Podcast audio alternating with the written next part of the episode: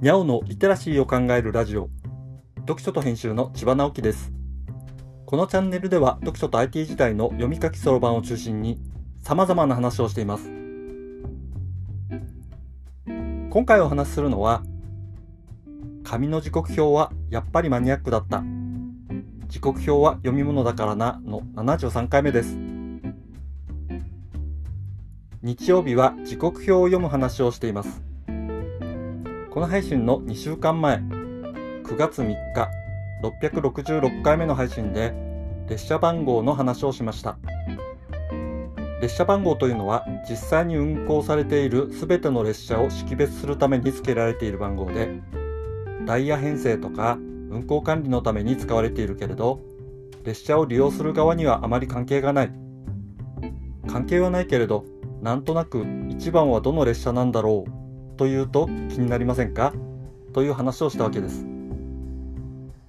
とてもマニアックな番号ですが紙の時刻表にはきちんと列車番号が書かれていて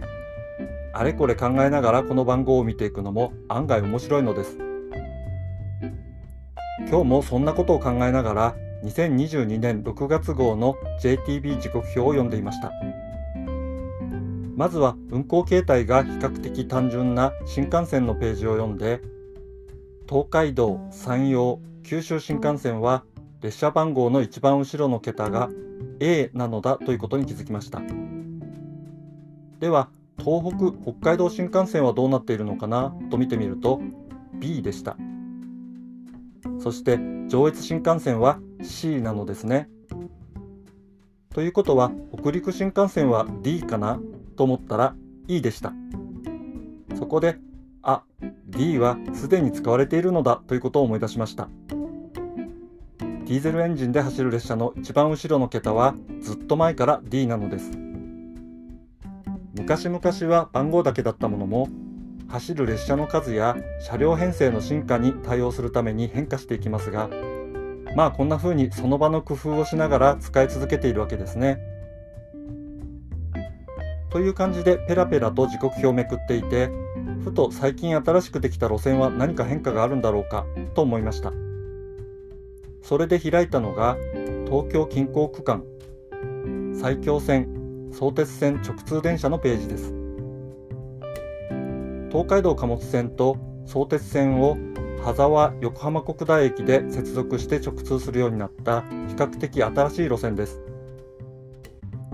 ある路線の一番最初のページには、まず営業キロと駅名の一覧があります。営業キロは料金計算に必要なものなので、一番最初にあるのですね。ただ、この埼京線、相鉄線直通電車は、最近の東京近郊でむちゃくちゃ行われている長距離の各線乗り入れ列車なので、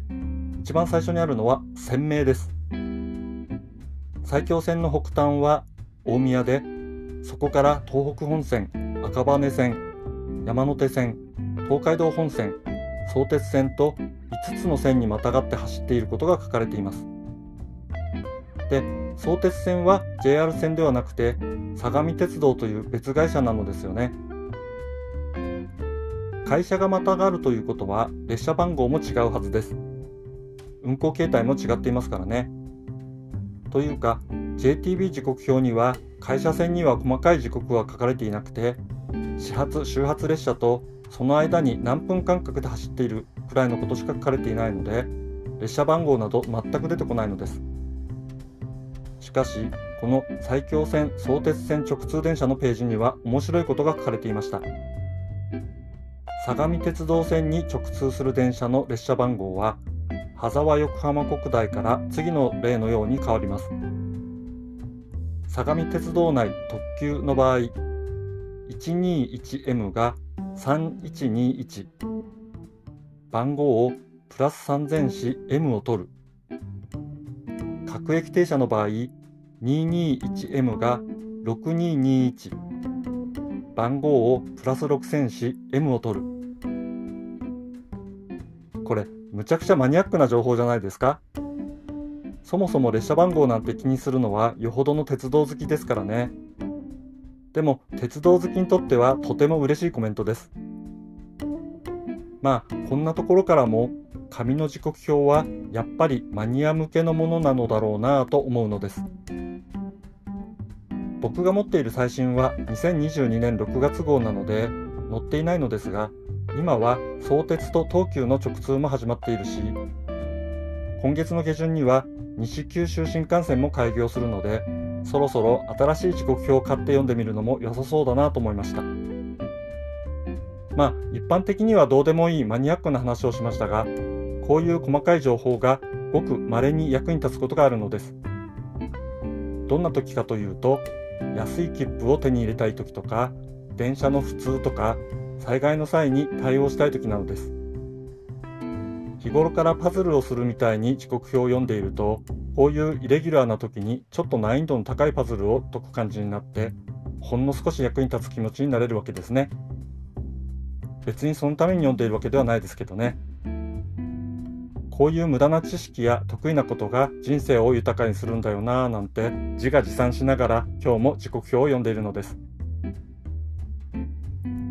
今回は紙の時刻表はやっぱりマニアックだったという話をしました今日はここまで読書と編集では IT を特別なものではなく常識的なリテラシーとして広める活動をしています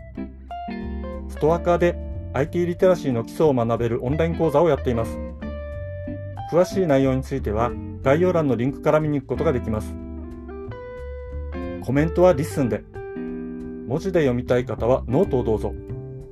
どちらも概要欄にリンクがありますので、フォローいただけると嬉しいです。